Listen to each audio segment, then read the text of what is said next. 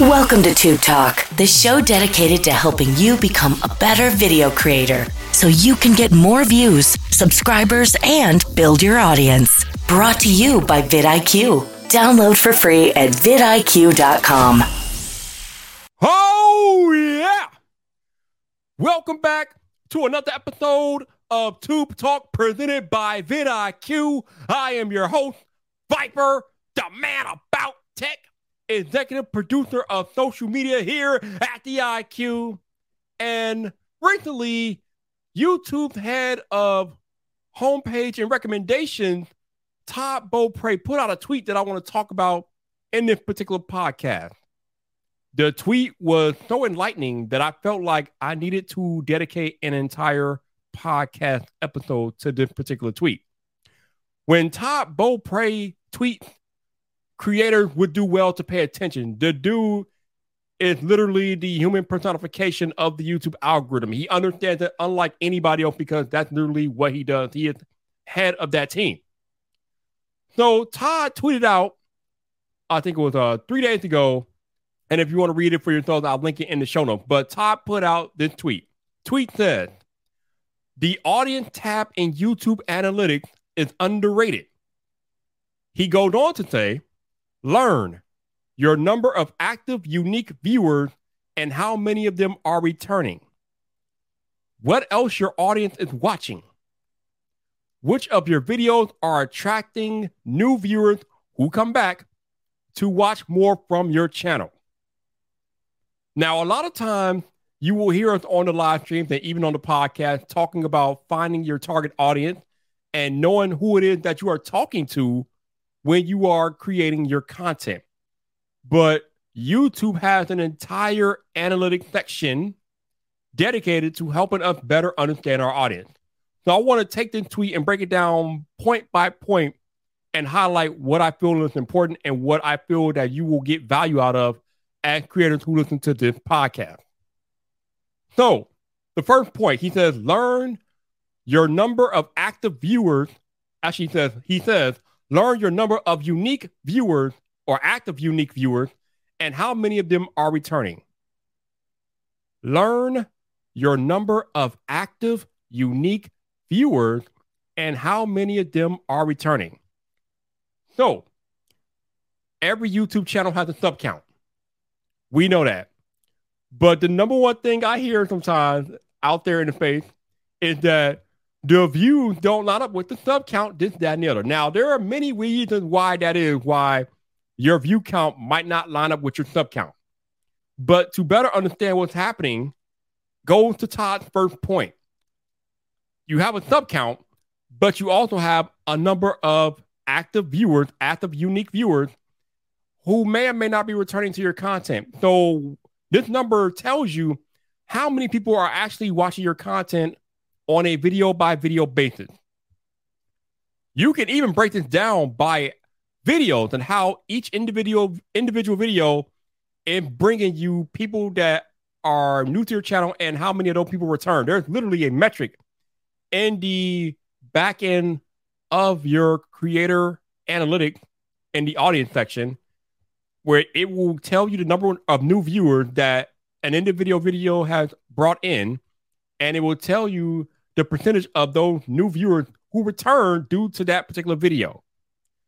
So now you know you could literally go back into the back and break it down by individual videos, the number of new viewers that the video is bringing in, and what percentage of those new viewers returned to your YouTube channel. Why is this important? Because it tells you right there in numbers which of your videos is resonating with the intended target audience. And that way, you know that maybe you should make more of that content or more of that type of content if it's bringing people back. Not only is it bringing in new people, but if bringing those new people back to your channel, you definitely want to consider making more of that content. Point number two what else your audience is watching? Now, this is interesting to me because I had a friend who put out a tweet recently and he put out the channels that his subscribers were watching and he was kind of questioning what could he do with that information And I'm literally just telling them, like, hey, the data is telling you what to do. If your audience is watching a set of channels and you can clearly see that there's a common denominator between the channels that your audience is watching, maybe you want to pay attention to those channels that have something in common and see what type of content it is that your audience is watching. Because in addition to the actual channels, YouTube will tell you your audience is watching. YouTube will actually tell you what other videos your audience is watching as well. Again, all of this information is in the analytics under the audience section.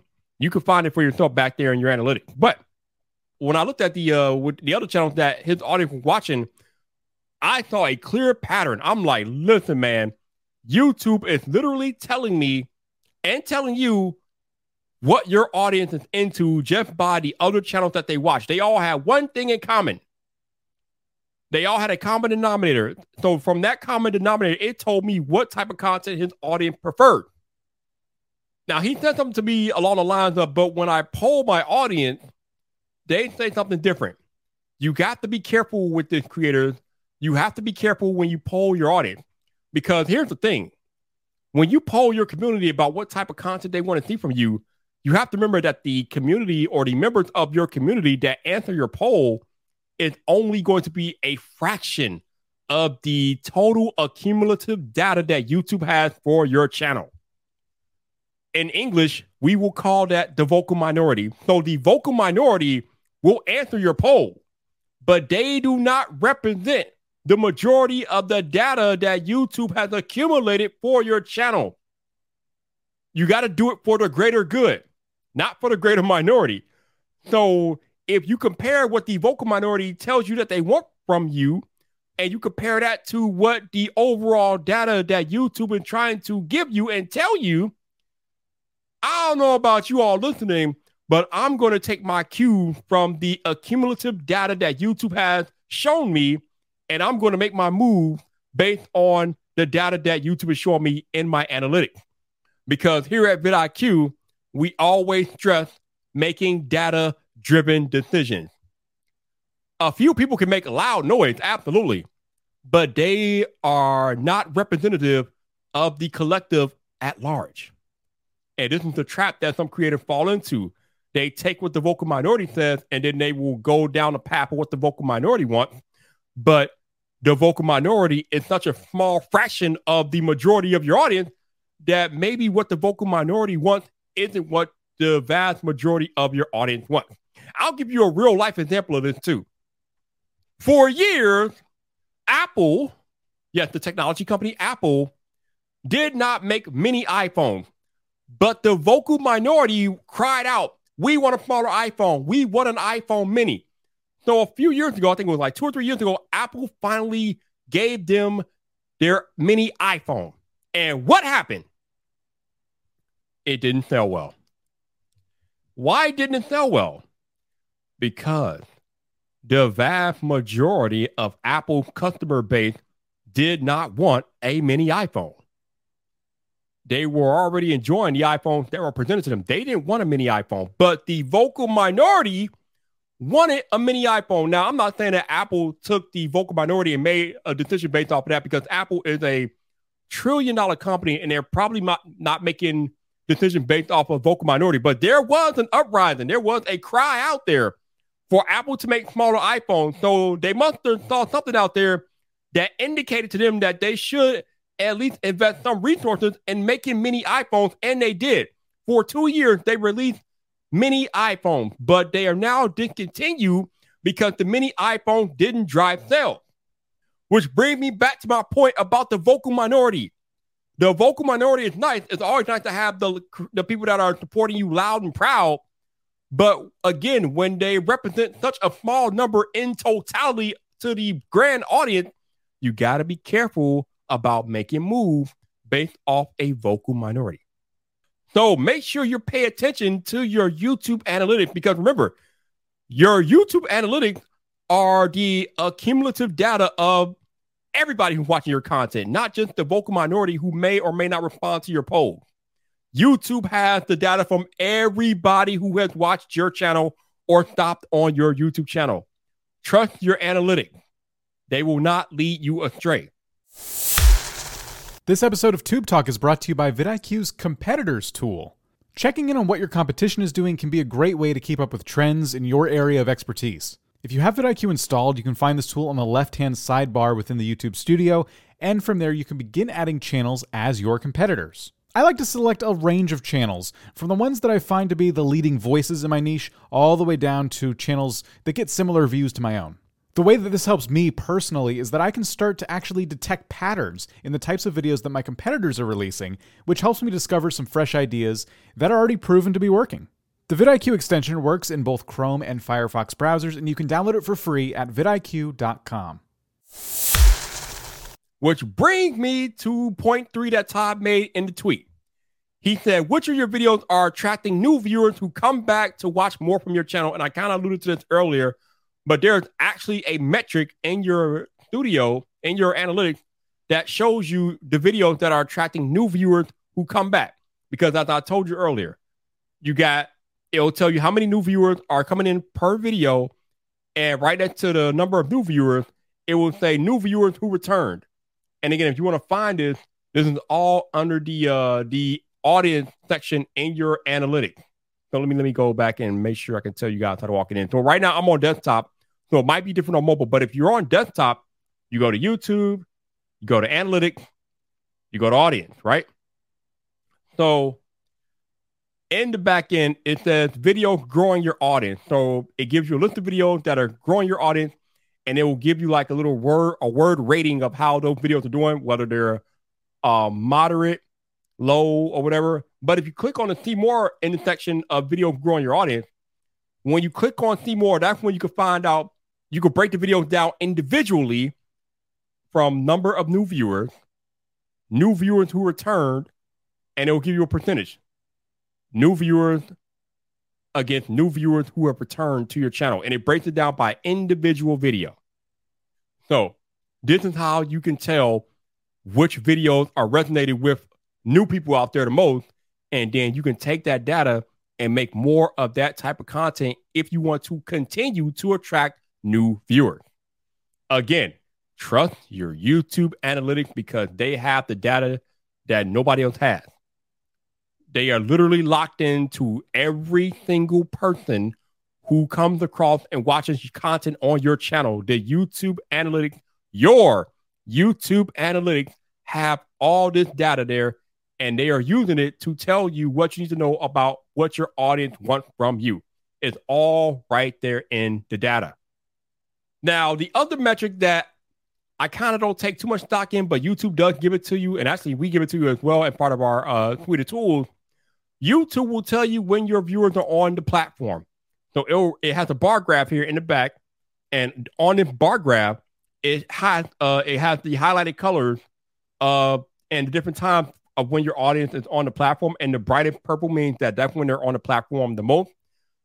You can kind of take stock in it, but I don't really put too much stock in it because you can train your audience on the best time to be ready for your content, and that comes from you, you consistently posting and and when you post and what time you post and different things like that.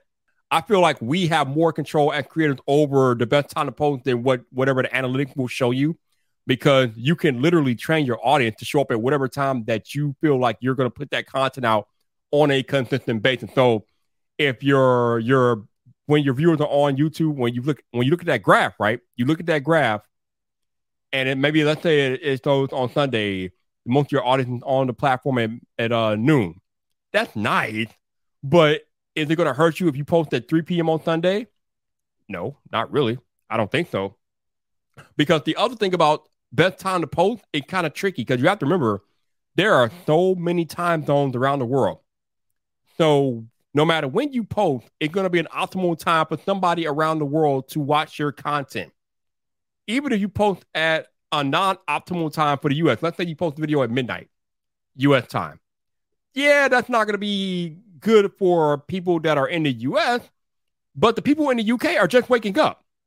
And a lot of times, people that just wake up, what are the one, what's one of the first things that they do when they just wake up? They look at YouTube.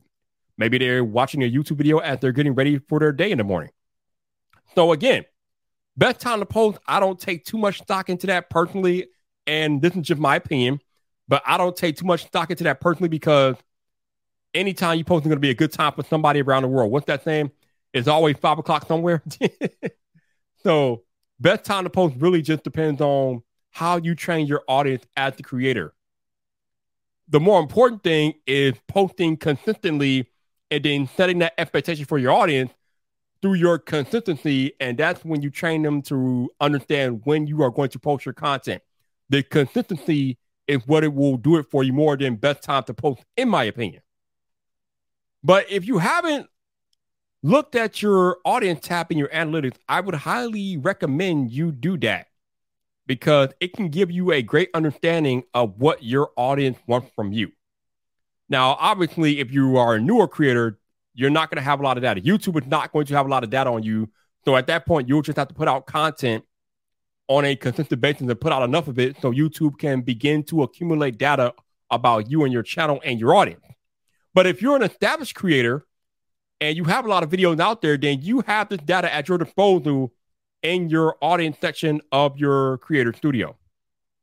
And again, I would highly recommend that you go back here and take a good look at it because it is a, a, a treasure trove of information that is available to us as creators. So why not take advantage of the information that YouTube is giving us as it relates to your audience and what they want and need from us as creators? So a few of the other things back here in the audience session, they got the subscriber bell notifications. And here's another reason why your view to subscriber count is irrelevant. If you go down here and you look at the subscriber bell notification percentages, right? So right now, vidIQ has about 1.5 million subscribers. But how many of them are actually notified when we post a new video? If I look at the subscriber bell notifications, they have two metrics here. They have subscribers who turned on all notifications for your channel, and they have subscribers who turned on all notifications for your channel and enabled YouTube notification. So let's talk about the second one because obviously they they would have had to enable YouTube notifications to get your notification. But 1.5 million subscribers on the vidIQ YouTube channel, and how many of them have all notifications enabled and turned on their YouTube notifications? Only 7.3% of them. And this is not just a vidIQ thing. You will find it for the majority of YouTube channels out there, the actual number of people who are notified when you post a video pales in actual comparison to the number of subscribers your channel has. Most of us don't even get 10%. So I would not take too much stock into the subscriber to view ratio because literally less than 10% of your audience will be notified when you post a new video anyway, if they have notification turned on for you.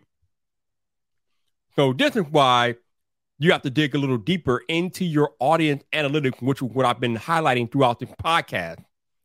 So hopefully you've been paying attention and taking down some notes. So, or you can just listen to the podcast over again and go back and check out some of these sections that I've highlighted for yourself and see how they are stacking up for your YouTube channel. Other information back here, it also gives you watch time from subscribers. Again, not a big deal. I believe that when you have more watch time from non-subscribers, that is good because that means YouTube is pushing your content out to more and more people who are not subscribed. That's what we want. We want YouTube pushing our videos.